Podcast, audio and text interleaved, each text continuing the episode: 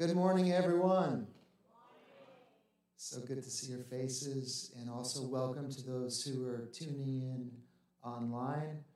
Uh, we're excited that we can all be together. Uh, this morning, we have kind of a different type of service. Uh, we've kind of stripped it down from some of the normal uh, music and excitement, and we're just going to get into the Word. I'm going to share a message, and then we're going to do some prayer together. And I kind of like, you know, the more I thought about this, the more I kind of like the idea of us as a church learning to um, just enjoy God's presence.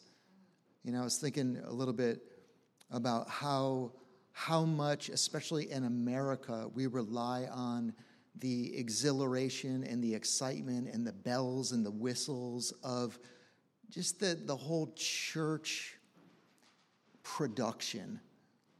And sometimes we, we actually feed on that energy. And when that energy is gone, as we're seeing during the pandemic, when churches can't even gather or they're gathered in a, a very restricted sense, uh, then we have to rely on just the presence of God. But the presence of Jesus is the thing. That is the excitement. That is the thing that should exhilarate our souls more than anything. I keep thinking of Isaiah 55 this week, where uh, God asks this question you know, why do you spend yourself on things that don't satisfy? And he says, Come to the waters. So I pray this morning uh, that nothing would lack in this service. In fact, we would richly enjoy the presence of Jesus. So let me just give you a few thoughts. I'm going to get right into this message, but you know, as most of you know, from the letter that went out this week, um, you know, today will be a unique service. I'll be sharing a pastoral talk that has been on my heart for a while, quite a while. In fact, probably right through uh, the pandemic. And um, after I p- preach a message, uh, several of our leaders are going to just kind of join me up on the stage, and we're just going to lead lead you guys in a time of prayer together. So I recently wrote this message as a letter, as I often do, right? Just send kind of a, a letter out to the to the church community. And a lot, there's a lot of people who uh, are still in the newsletter who have moved away, and I call them Ren alumni. Uh, so I thought it was just kind of a message for them, just a little letter I wrote. But after I wrote it, I realized that it needed to be given some attention on a Sunday morning and just spoken out. So, this message uh, this morning that I speak will be a little bit different than the written version if you have uh, read that. I know it was quite long, and not everybody has the time to read uh, my long letters, but hopefully you, uh, you were able to at least skim through it.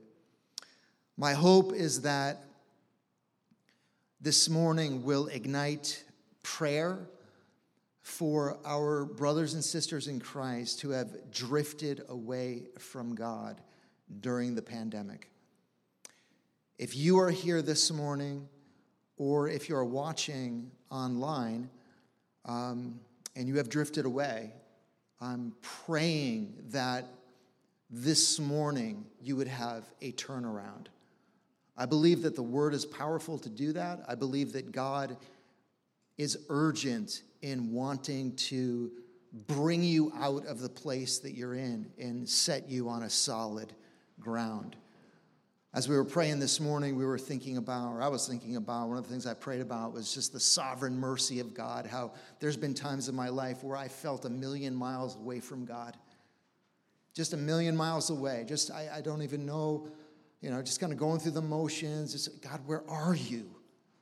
And just out of the blue, kind of as a, a gift, as a surprise, as a sovereign mercy, the Lord just kind of extends his hand and pulls you up and pulls you near to himself. And I am praying that that would happen to every single person this morning who feels distant from the Lord. Your job, just have an open heart. I don't think you have to do anything. You don't have to, you know, go through any gymnastics to try to climb the mountain to God. You know, just in your weakness, in your emptiness, just kind of open up your hands and just say, God, I need you. Have that posture this morning.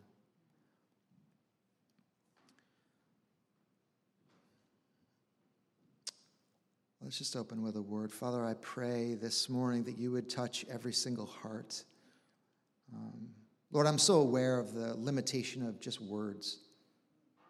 You know, words are words. This world is filled with words. Words fall short. Words just can't change our lives in and of themselves. But Lord, when words of truth are coupled with the power of the Holy Spirit, it can do something deep on the inside. It can cleanse away sin. It can renew our hearts. It can raise us from the dead. It can restore us back to a close relationship with you. It can just wash away the, the, the junk in our life and clear, clear the sky. It can give us a revelation of God. It can give us an encounter with God. So we pray that those things would happen through the speaking of the word, but through the power of the Holy Spirit. I pray this in Christ's name. Amen. Well, I recently heard a statistic, uh, reliable, the Barna Group, which is kind of the most reputable statistical group of you know Christians, kind of looking at things, looking at trends and whatnot. But I heard a statistic that when the pandemic started in about March, right, that a huge percentage of pastors, including myself, as some of you know, believed that the pandemic would spark a turning to Christ and a wave of numerical growth in the churches, you know, kind of widespread revival in America. The thought was that the hardships of the coronavirus and everything that people were going through would drive people to their knees. That the sickness and death of so many would awaken people to the brevity of life and put them in a place of hunger to be reconciled with God. I believed that. Many pastors were believing that. And I went to prayer meetings where pastors were praying that out and, and really feeling that deeply. Well, a more recent survey showed that almost no pastors are thinking like that now, six, seven months into the pandemic, right? Eight months. The opposite has been the reality. Another statistic I heard was that one third of church attendees have just disappeared. They aren't gathering physically on Sundays and they aren't watching online. They've just dropped out and tuned out. It may be because of, you know, like I was saying before, the exciting big Sunday show production with all the bells and whistles and excitement and coffee and food and donuts and music and all of that. Just the whole energy of the Sunday American church production is kind of on the shelf, right? There's probably many reasons, but many, one third, have just tuned out. Many Christians in, in, in relative isolation have, this is the reality, have not pressed in to a deep place with God, but have fallen into old habits of addiction to drugs or food or alcohol or media or pornography. The lack of connection is taking its toll and large numbers of Christians are falling away at alarming rates. Discouragement and doubts have set in, fear and anxiety have debilitated many. Many have sort of lost spiritual feeling and are just numb toward God. They feel distant from God. Eternal things don't feel real. They hear the word of God, but it doesn't move them. This is some of the condition, we could keep going about that, but this is some of the condition that many of God's people are in this morning. And part of why we're doing this service is to pray for them and to cry out for them.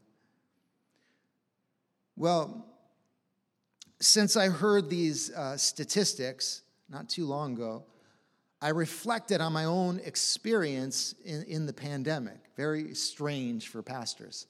You know, we rely so much on just seeing people's faces, engaging the community, knowing the condition of your flock, just by kind of being, being at everything, being around the people.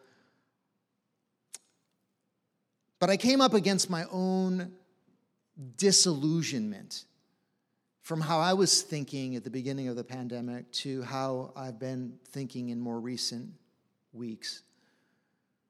I had to acknowledge that there has been no mighty revival. There has been no dramatic growth of Renaissance Church or the church at large. I've heard some good reports from some of you in this very room um, who, you know, just people who have kind of harnessed the isolation for good and to find a deeper relationship with the Lord. But these stories are are more the exception. I think the, the larger uh, trend is that it's taking its toll. The pandemic is taking its toll on people. Well, I'm as guilty as anyone for, uh, if you've been a part of Renaissance Church for any length of time, for drumming up excitement for some uh, great coming revival that will change our city and touch nations. You've heard me preach on it. Sometimes the vision of what is possible is so clear in my mind, I can taste it. It burns within me. And it's true, it is true that God is able, and I believe God is willing to do these things in our generation. And we should absolutely pray incessantly for his kingdom to come and to be manifested dramatically. And we will continue to pray that. But what do we do in the waiting? I've prayed for revival since, really, since 1989 when I became a Christian. I stumbled upon this little Baptist church in Springfield, Mass, where I was living, that had um, their own little bookstore, and there were just tons of books on revival. And so I thought this was just normal you know, I just started consuming all of these books on revival and began praying for revival. So it's been over 30 years. And I, I can say I've been pretty serious about it through every season of my life, whether we lived in New York City or doing campus ministry in Boston, in my previous church as a ministries pastor, certainly since 2003 when we started this church. I have been praying for revival. I've been groaning for it. I've cried out for it. There have been times of fasting. There have been times of mobilizing the entire church to pray for 40, 40 days or a 21 day fast. Uh, not too long ago, right, we were praying, we had a prayer meeting every single day of the week at Renaissance Church, praying for what? Praying for revival, praying that God would pour out His Spirit in our generation. I've studied the principles of revival. I've read many books on revival. I've preached probably hundreds of messages in the past 30 years in all different settings on the subject of revival. I'm still waiting.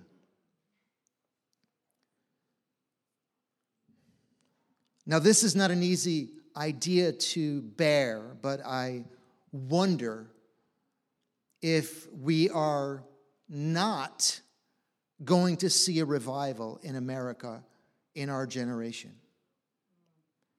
I'm 53.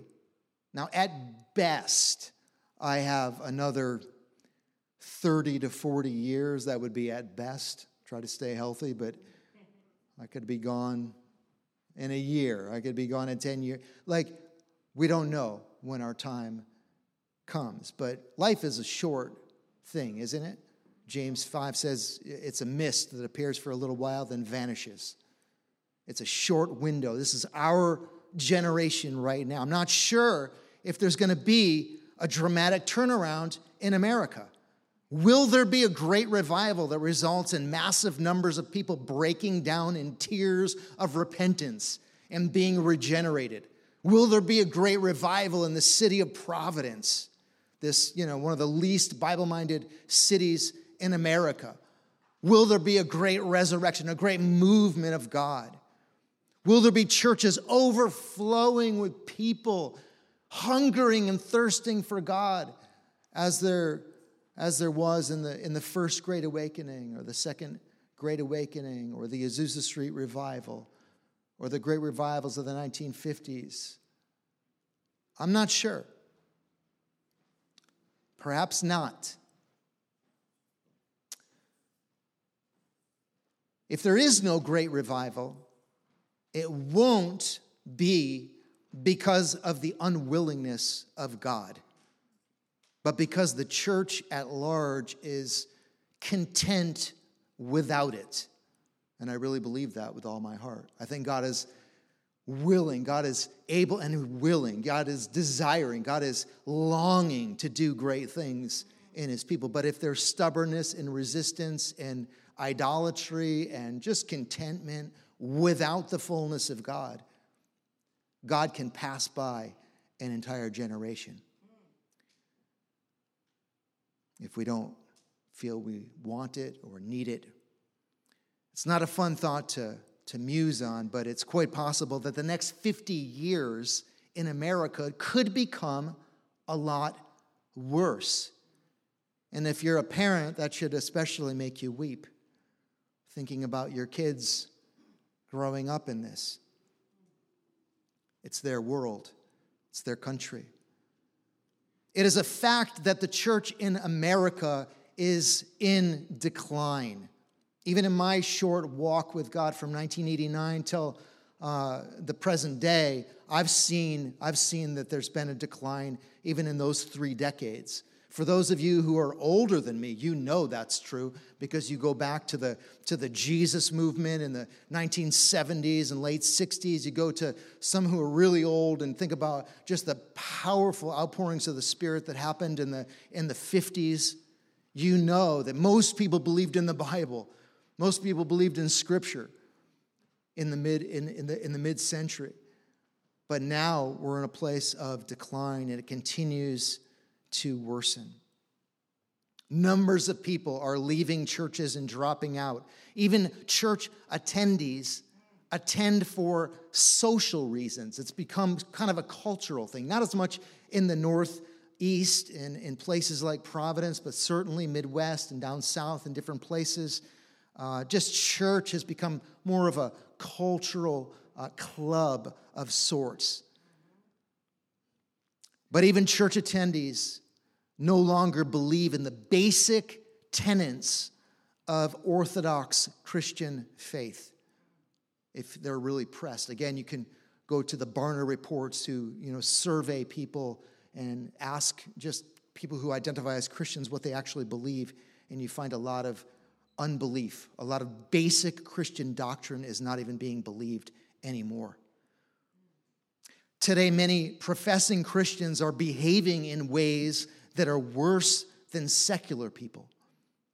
Where is all this going? Is the question. Is America becoming a post Christian nation? Again, I'm not suggesting that we cease praying for revival. But what I'm saying is that I think we need to give serious thought to what it looks like to be faithful and fruitful during the collapse, or the, I should say, the potential collapse of American Christianity. I'm going to just say that again because I think it's kind of the punchline of where, where I'm going this morning. Again, I'm not saying we shouldn't pray for revival. Revival is important. Revival is God's heart. Revival is what God wants to do in Providence and Rhode Island and New England and in America and the world. This is always God's heart to uh, restore and revive and renew and just enliven his people. God always, you know, we don't have to twist God's arm, you know, to do these things. He wants to do these things. But I think given the spiritual condition of the masses, even the masses of Christians, we need to give serious thought to what it looks like to be faithful and fruitful in what might be the potential collapse of American Christianity as we know it. It's happening even as we speak. Now, if you're like me and grew up in America, you have been taught that America is special. Um, America is talked about almost as though it's God's favorite nation. It's reasonable, I guess, to believe this because of the great revivals in America. Hundreds, thousands of missionaries have been sent out from America to all countries all over the world. Uh, many justice and compassion organizations were birthed out of America. We have more Bible colleges and seminaries and churches and radio stations, Christian radio stations, than any other nation on the planet. We have had so much light, and maybe that's partly why we feel that God's favor and blessing is on our country so much. But I think America, in its present state, is spiritually sick. Jesus put it this way to those who are given much, much is expected. What have we done with all of this light? We've been given some of the greatest revivals that the planet has ever seen. When you think about Azusa Street, first Great Awakening, Second Great Awakening, the outpourings of the Spirit in the 1950s, even things that happened during the Jesus movement. We've seen some incredible outpourings of the Spirit. The modern missions movement was really birthed out of this, out of these moves of the Spirit in America and England. What have we done with all this light? We produce and consume more pornography than any other nation. We fuel the sex trafficking industry. We take the lives of millions of unborn babies. We damage the environment, I think, more than any other nation. Or we're in the top for sure. Kids are killing kids. We're seeing mass shootings. Our cities have become dangerous. We are constantly at war with one another over something. Of course, the present is the political fighting. Drug and alcohol abuse is epidemic. We've seen thousands of people overdose and die in recent years. Domestic abuse and sex crimes against children are becoming more common. Our prisons are overflowing. The practice of homosexuality has now become fully embraced in America and just reinforced in every segment of society. That if you even stand against that idea, you are in this extreme minority who will be persecuted. Marriage has lost its meaning. Divorce is becoming more and more common, by the way, in the church just as much as outside the church. Couples indulge in sex before marriage fornication like it's nothing. Like it's nothing. It's no big deal. It's just the common practice of the typical American. I could keep going. This is the state of things in uh, you know this great America, land of freedom, God's favor, supposedly on it. Obviously, God loves everyone and God loves America. But if we can be sober for a moment, think of how God sent terrible judgments on the cities of Sodom and Gomorrah. You can read about that in the book of Genesis. There seems to be a tipping point when a nation gets to a certain point of sin. Some have described it as the cup of iniquity overflowing. At that point, after, after decades of divine warnings, after decades of prophetic messages going forth, after decades of just the word of God being preached and, and, and people being warned time after time after time, there's a point, a tipping point after God has been ignored so many times that God finally sends judgment. As many preachers have pointed out, if God judged Sodom and Gomorrah, who didn't even have a Bible, what will God do to America that has more gospel light than any nation on the planet? It's a great question. America is proud and defiant. Why would we even expect God to send a revival on such a nation when the Bible says in more than one place God opposes the proud? God longs to be gracious to everyone, but God opposes the proud and the defiant. What I'm getting at is that we need to learn how to flourish amidst decline.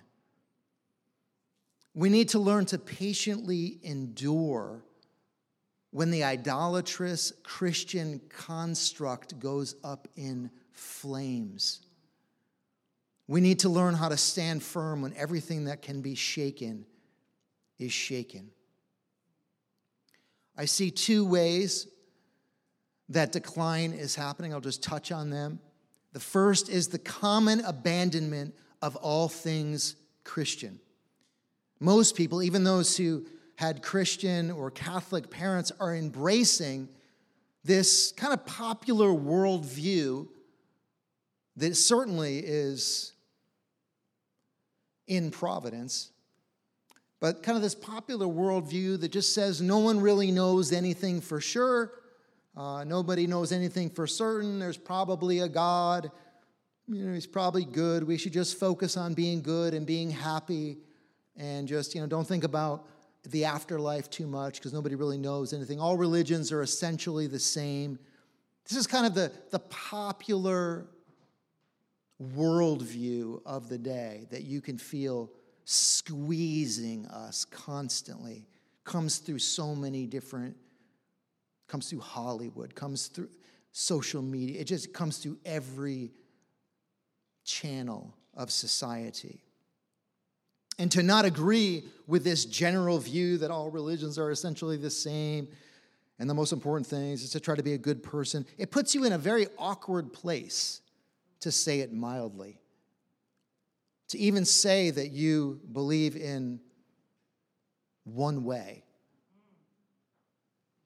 to declare that you believe that Jesus Christ is the only true God, puts you at odds with most of society.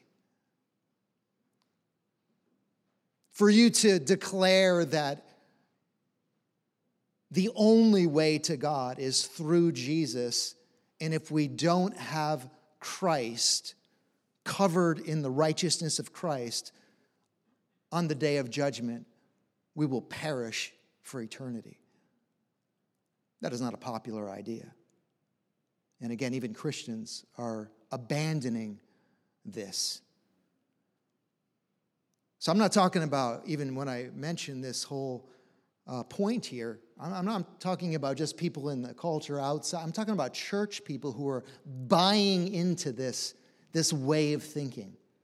They might still go to church because, you know, church is kind of fun and that's their social connect, you know, social network is there, but they're, they're beginning to buy into this worldview and leave the true gospel.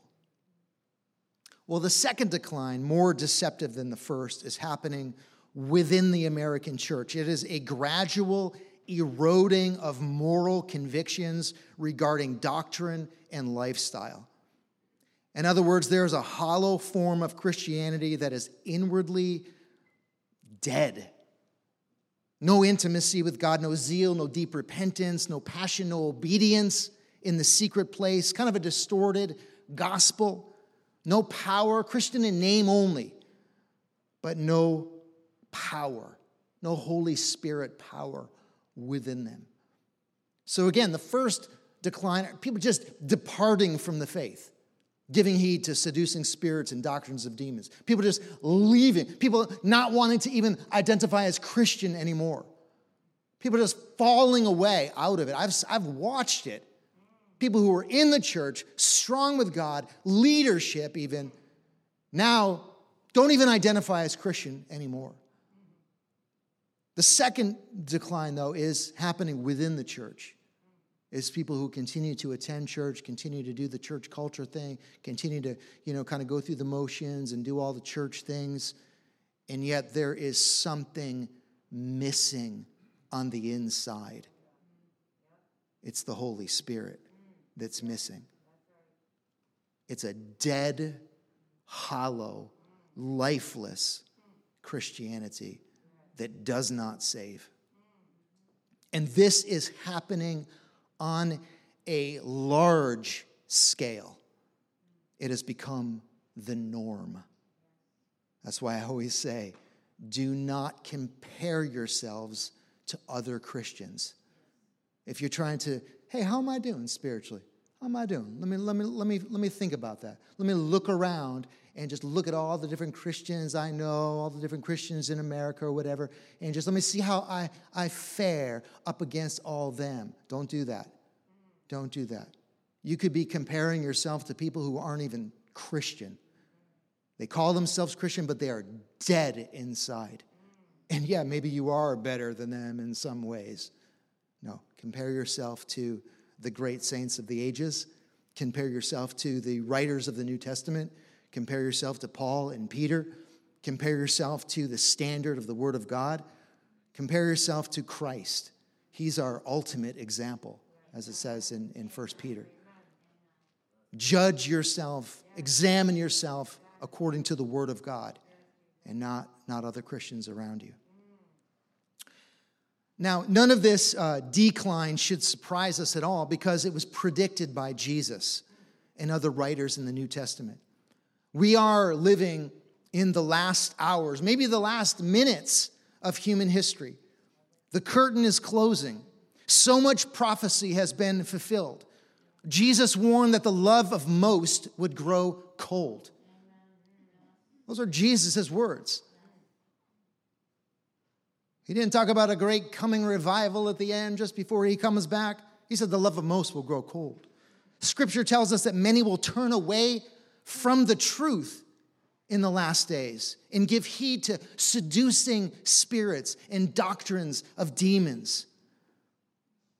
The Word of God is emphatic that the world will not get better and better before Jesus returns, but will actually become worse and worse. I think about I think I have the old King James memorized. You know, evil men will wax worse and worse, deceiving and being deceived. A great apostasy of, or falling away is predicted in the New Testament before Christ returns. And listen, it's happening before our eyes. He who has eyes to see, you know, open them and see it. He who has ears to hear, can you hear what the Spirit is saying in this moment of history? People are falling away in this nation, and, um, and Christianity is in decline. Can you hear the Spirit calling you to be faithful? I'm partly speaking this to some of us who may be getting pulled away by these uh, various seductions.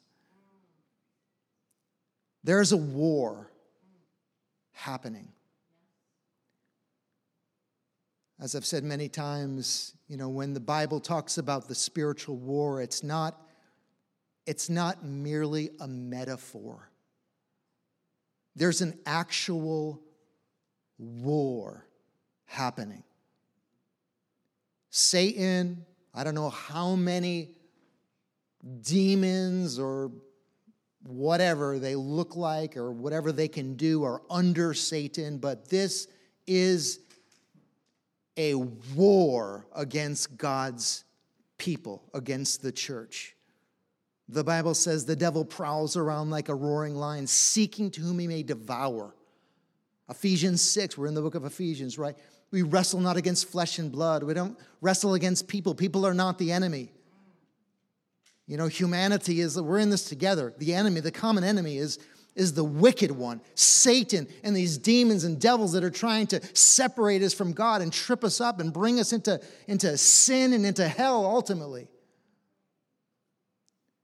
We're called over and over in Scripture, listen, to be sober, vigilant. We're called to encourage one another daily. We're called to patient endurance. This is not a time to drift. This is a time of testing for all of us. We can all feel it in different ways. I believe when we come out of this pandemic,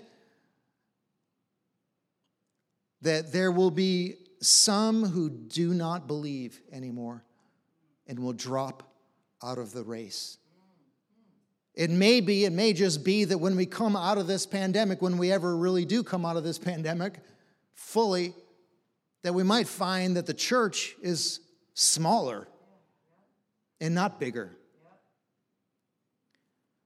Others, however, will come forth like gold out of the fire, perfected, refined, sanctified, flourishing fruitful, filled with the Spirit.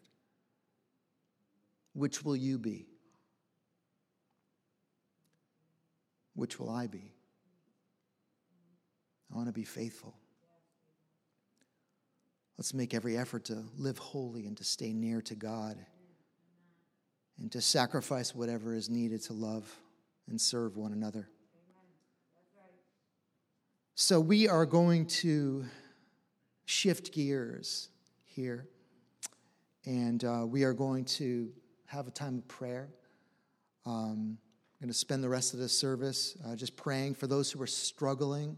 And some of you in this room might be in this place, but struggling to hold on right now. I think all of us are struggling in some ways, so we all need prayer. But I'd like you to, a little instruction here, I'd like to invite you to pray with us and not just uh, kind of watch us. Don't just listen to our prayers, but um, you know, leaders pray not as a spiritual performance that is, uh, you know, we're kind of like watching somebody play a musical instrument. Shouldn't be like that. But think of uh, leaders praying as um, taking the lead, running toward the front lines of the spiritual battle, kind of going into the enemy's territory.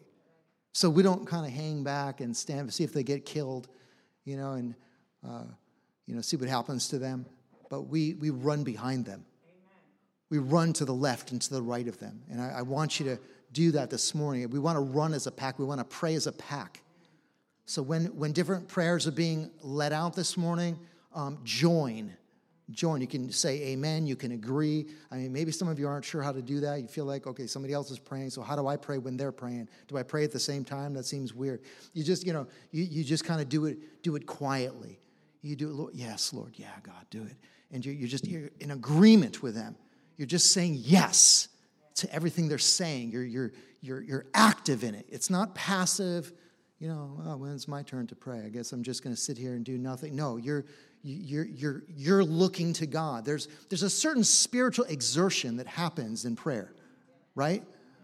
And, and we all know, I think we all know, I, I know what it's like to be in a prayer meeting and not exert anything because I'm too tired or I'm just daydreaming or tuning out. Uh, but I'm hearing the prayer.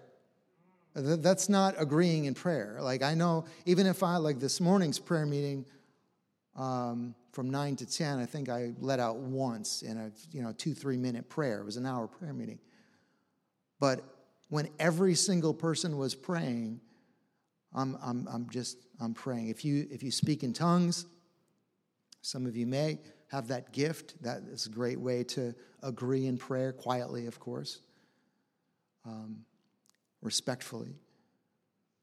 But just let's all be praying. I'm asking for those that are at home to join us in these prayers, just kind of lock in and just you know put the phone down or whatever and just you know even if you have to just close your eyes uh, we're going to pray as a pack this morning and the way we've kind of crafted these these prayers we want to pray for uh, things that are tripping up god's people and uh, different there's seven different uh, things we've identified so i'd like to ask um, john and mark uh, to, to come up with me. They're going to join me in these prayers.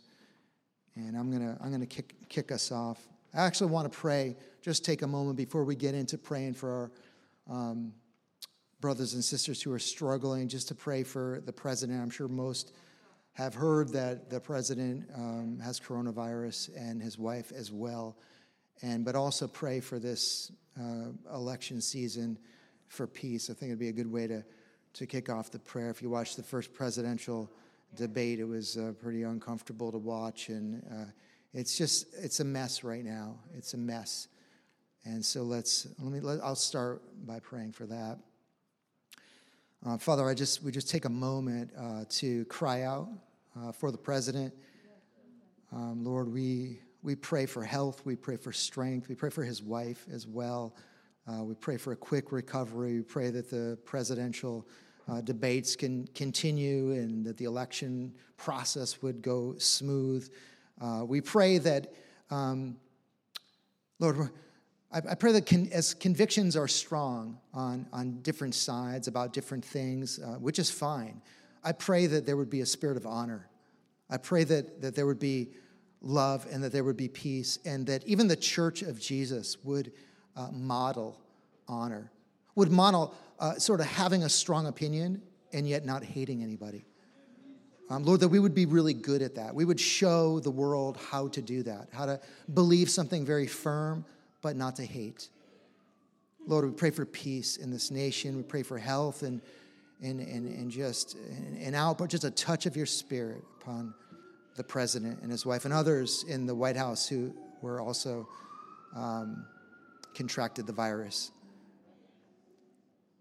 the first thing I want to pray for, thinking about God's people, is you know, one of the schemes of the enemy is to discourage the saints and make them feel unworthy and un- unable to live the Christian life. Sometimes this happens after repeated failure in a particular area. And people feel like giving up. So, Lord, I think about those people who just feel this morning like they, they just want to give up. They, they just don't want to do this anymore. They just feel like they're not good at it. They feel like they don't have what it takes to be a strong Christian. You know, they just feel like it's just not, they're not cut out for it. Lord, I pray that you'd blow that away. I pray that you would, you would show them that's a lie of the, of the enemy, Lord, that, that none of us are good at this. None of us have what it takes. But Lord, our, our sufficiency comes from above. Our power comes from you, Lord. You, Lord, we do all things through Christ who gives us strength. Lord, I pray that you would show them how to lean on you, God. Show them, Lord, that you will keep them, you will preserve them, that he who began a good work is faithful to complete it to the end. Lord, I pray that you would encourage them, be the glory and the lifter of their heads. Jesus, you know the ones who uh, maybe outwardly they look fine, but inwardly they're feeling like, like I can't do this anymore. I'm tired. I'm worn out. I'm just weary. Lord, I pray that they would come to you and find rest for their souls this morning. Jesus, do that mighty work in those who feel discouraged. Encourage them. Encourage them, Jesus. And by the way, when we're while we're praying, you can even be praying for specific people that that might come to mind, and just you know, you can you can even pray uh, kind of laser uh, sharp prayers just for that one person that might drop into your mind as we as we pray for these different themes. Amen. Mark. Next thing we're going to pray about this morning is uh, fear and anxiety. But the first thing I wanted to do is just read a passage out of Isaiah 8 that's really been just feeding my mind and my soul uh, these last few months. I just keep coming back to this because I think it speaks really to our situation. But it says, For the Lord thus spoke thus to me with his strong hand upon me, and warned me not to walk in the way of this people, saying, Do not call conspiracy all that this people calls conspiracy, and do not fear what they fear, nor be in dread. But the Lord of hosts, him you shall regard as holy.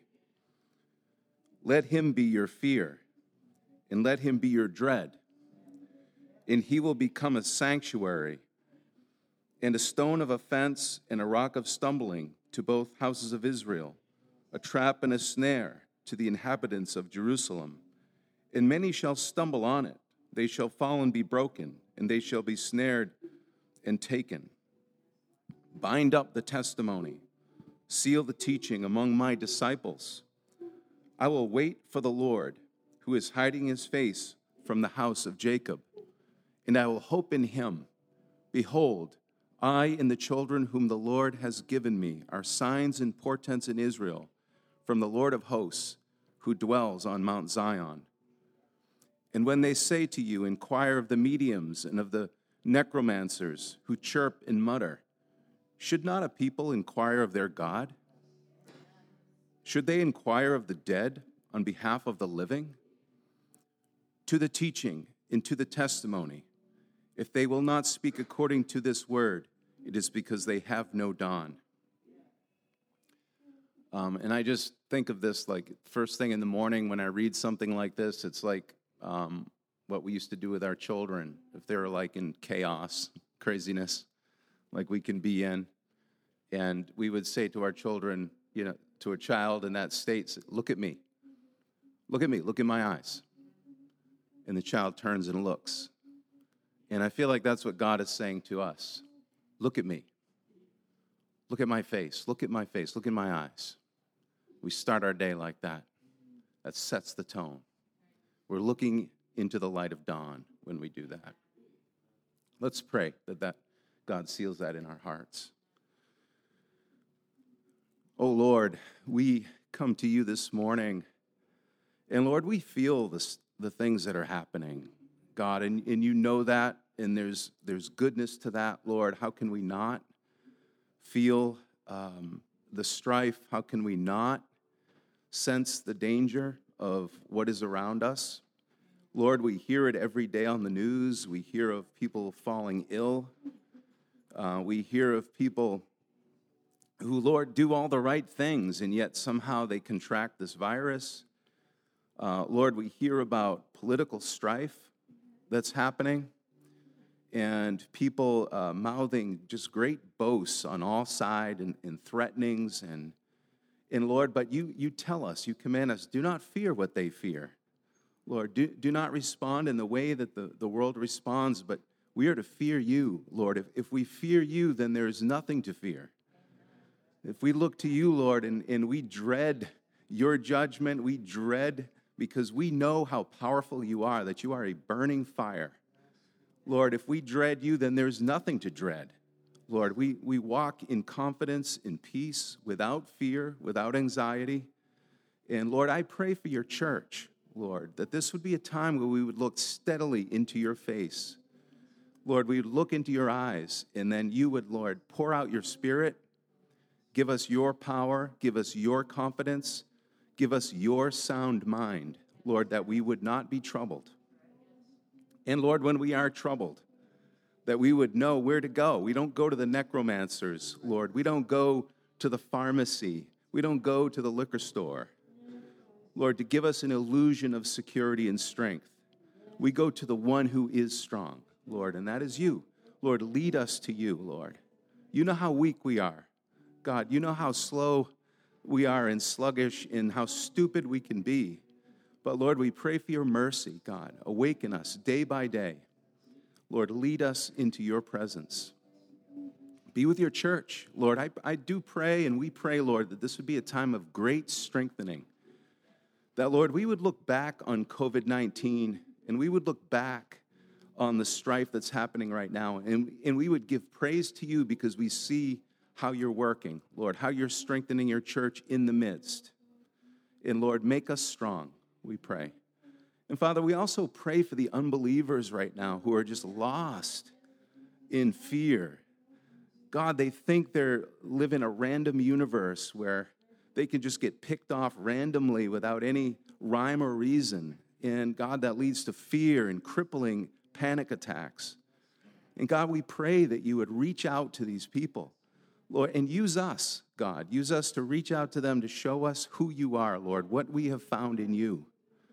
And um, God, be with the missionaries, be with the campus ministries in this country.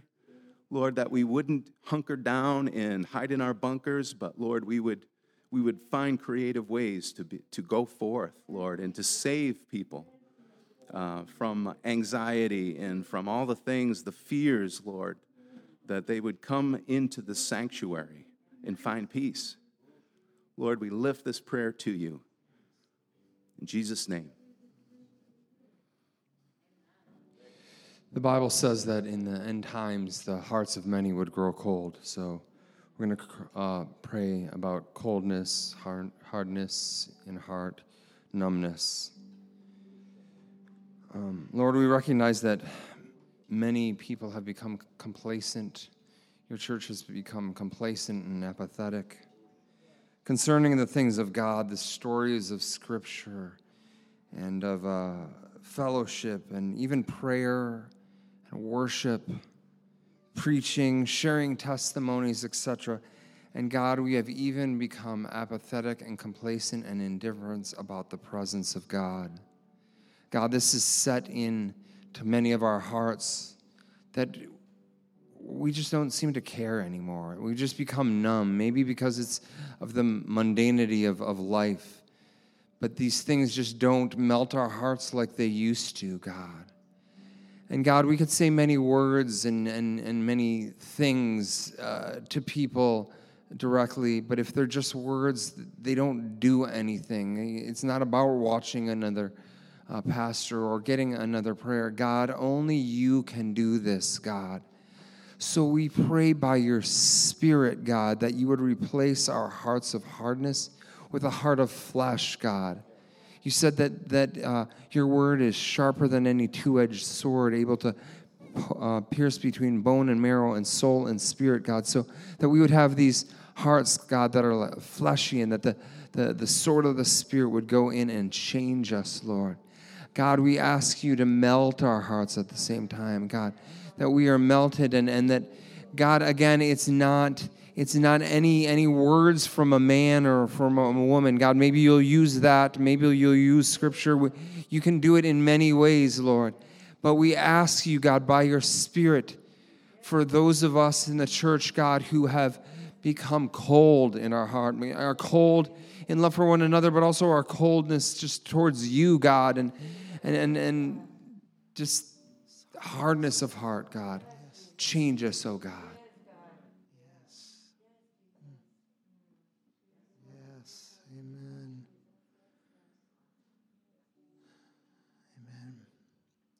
Another struggle has been just a, a disconnect with God. People who feel far, just far from God, as I talked about earlier, distant from Him, and doubts surface. Not doubts of God's existence, but doubts about what God thinks of them, doubting God's love, doubting if they are really children of God. Let's pray for an outpouring of God's tangible love for them. Lord, I pray, I feel for, for that person because I, I, I know that. I've been there. I've been there.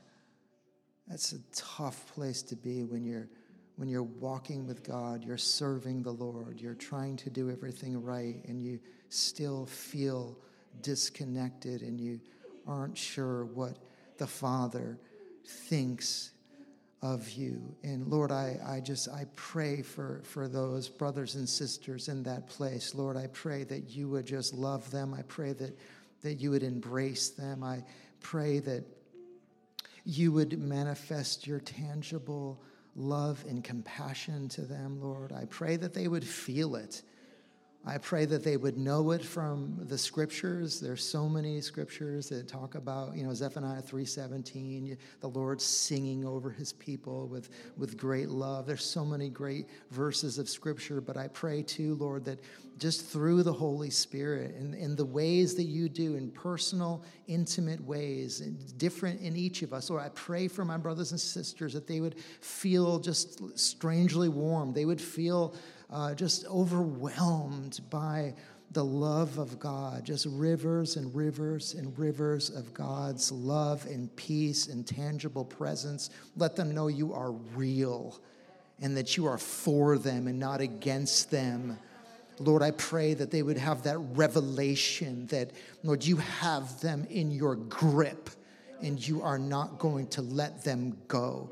Nobody is going to uh, snatch them out of your hand, Lord. Your keeping power, your preserving grace is, is incredible, Lord. Just show them, Lord, that you are for them and not against them. Amen.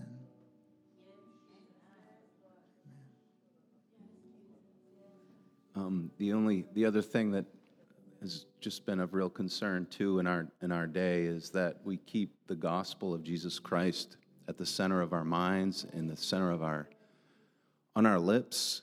Um, and one of the things um, I know, Scott, you mentioned false gospels. I mean, it seems like there's it could be all that, that's a huge topic, false gospels. But I think one of the things I see in this season is um, seeing the destiny of this country sort of taking front, sort of the front of our minds, rather than the gospel, the kingdom of Christ manifesting itself in whatever political regime you happen to be under, at whatever time.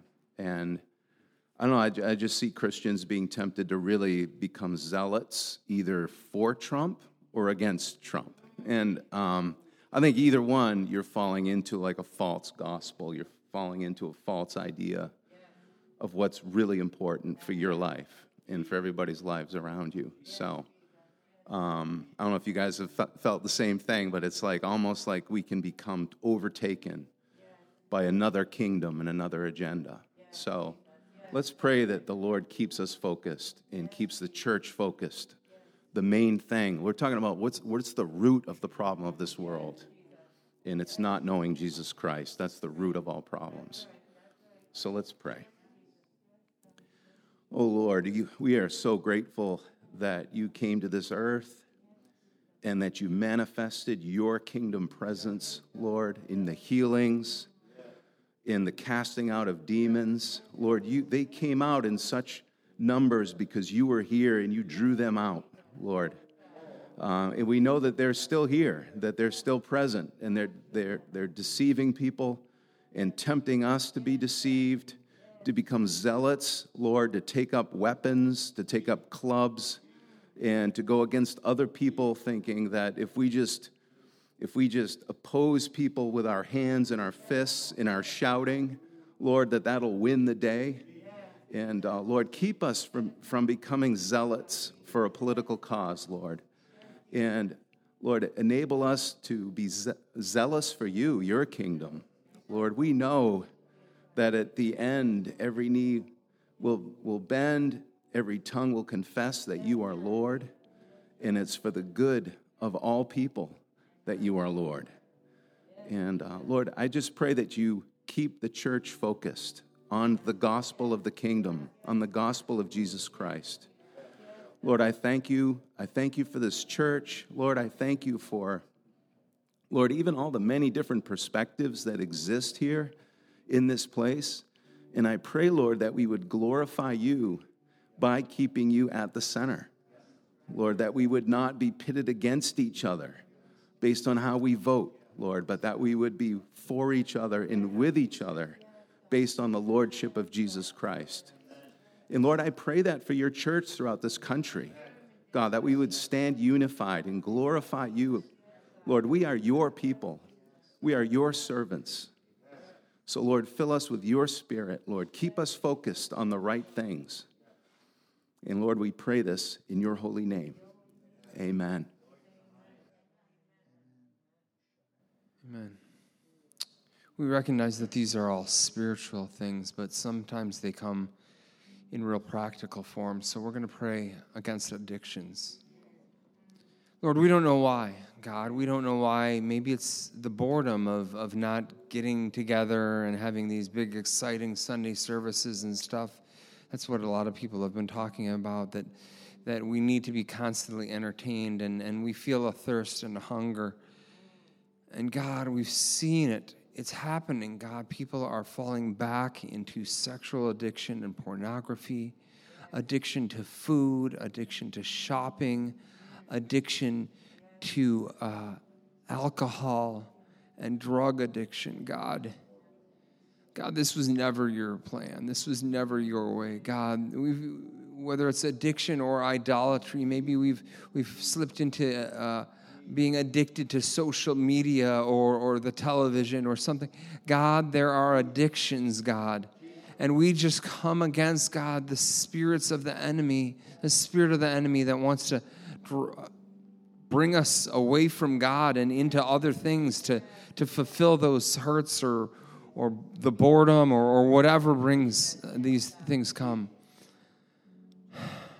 God, so we pray, Lord God, we think of Isaiah 55, where you said, You know, those who are thirsty, come, drink from my fountain.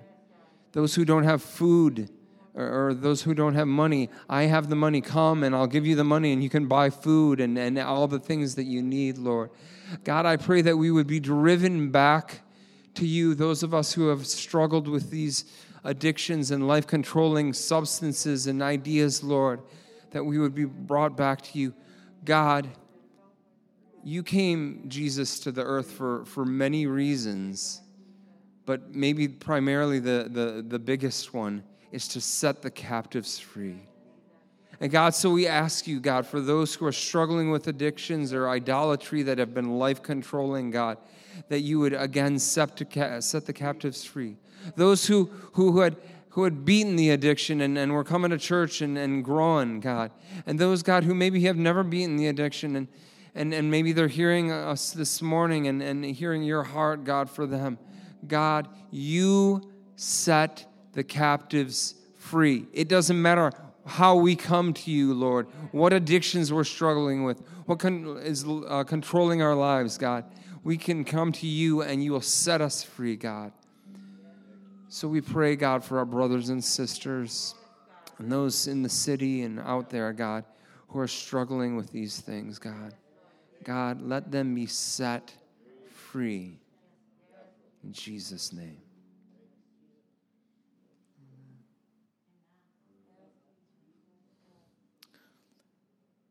Amen. We want to pray for one last uh, very important thing.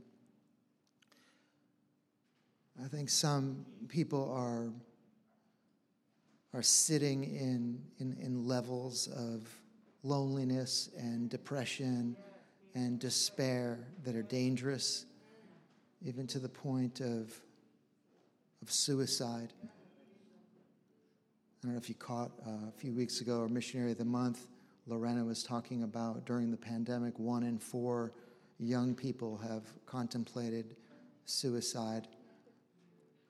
I think about just through the years, people that I've known, either personally or kind of acquaintance or heard of, or, you know, somebody I was connected to in, in, in some kind of way who took their life. Um, in most cases, I think maybe in every case, it, it was a surprise. Uh, kind of took everybody back. You don't know what's happening inside people's hearts and minds. But the good news this morning is, is God does. You know, the, the enemy comes to steal, kill, and destroy. You know, he lies to people. Your life isn't worth living. It would be better off to be dead. You know, he just lies. The enemy, the enemy just lies to, to people, whispers to them over and over. Your life is worthless. You're never going to change.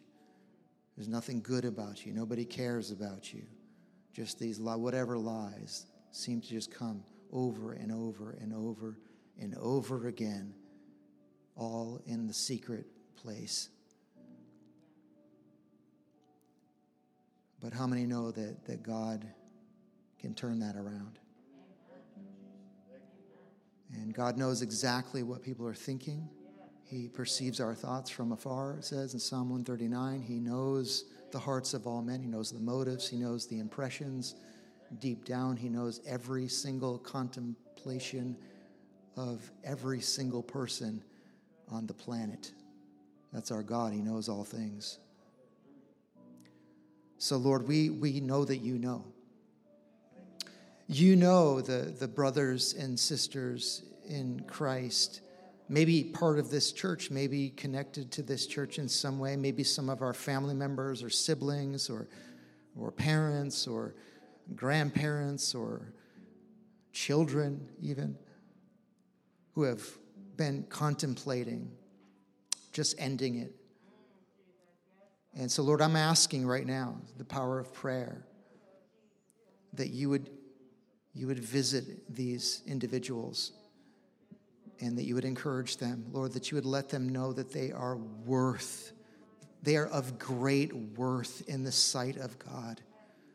Lord, that, that, that you fashioned them, that you, that you made them, that they are fearfully and wonderfully made. It says in Psalm 139 that they are made in the image of God, that they are not an accident, they are not a mistake, that even all the mistakes maybe that they've made or, you know, the different things that they've, you know, struggled with or, or, or just failures, that they, all of that can be redeemed, Lord, that you have a plan for their lives. Lord, I pray that you would just show them that, that, that you are holding them, that there's something good in the future for them. Lord, that you want to bless them, you want to lavish them, you want to love them, you want to give them hope, you want to give them a future. Not just a future in this life, like, you know, some great career or, you know, a big family or a house with a picket fence. Or all that stuff is just temporary. Lord, the future, you want to you want to bless them for eternity, Lord. You want to lavish your grace upon them for billions and billions of years. Lord, I pray that they would see that big picture. Lord, I don't know the hearts of people, but you know, God, what they need to hear. And I pray even that you would orchestrate specific things that that lord those who are contemplating suicide would you know that that somebody would call them that that that's something that they're listening to on the radio or some podcast that they're listening to or it's just some random thing. They're at a stoplight and and there's something coming out of the radio from the car next to them and it's just like the exact exact word that they need to hear. You know, 1 Corinthians 14 style, that know, the secrets of their hearts are just revealed and they, they realize that God is real and God is for them and, and they kind of fall on their faces and, and they're just baptized with hope. Lord, I pray that nobody would take their life. God, we pray that you would just stop them. Lord, we pray that you would frustrate the works of the enemy, the lie to them, just those condemning lies of just self loathing and just all that darkness that tries to come and swallow them up, Lord, we pray that you would blow that away and send light and truth, God, to their hearts. Let them know there's a God in heaven that is good and that longs to be gracious to them, and their life has meaning, and you have a purpose for their life. Lord, sometimes it's, you know, I think maybe just people can't forgive themselves, you know, because, because of the things that they've done. They just feel so guilty and so ashamed, and they just, there's like no way to erase that. Lord, I pray that you would show them the cross, show them the blood of Jesus, cleanses all sin, show them the, the, the characters in the Bible who did uh, just terrible things, adultery and murder, and just some of the great heroes of the Bible were some of the worst of the worst sinners. Lord, there's no sin that's too great. Lord, you wash it all away. Lord, I pray that you reveal to them, Lord, that your blood is sufficient to cleanse away all of their sin, all of the guilt, all of the shame. Lord, you don't keep a record of wrongs. You don't hold those things over our heads. In fact, your word says you cast our sins as far as the east is from the west. You remember them no more. You just like throw them into the sea of forgetfulness. And you treat us as if we've never sinned. Lord, reveal your grace to our brothers and sisters who are in despair. Lord, thank you for this morning, for this prayer time.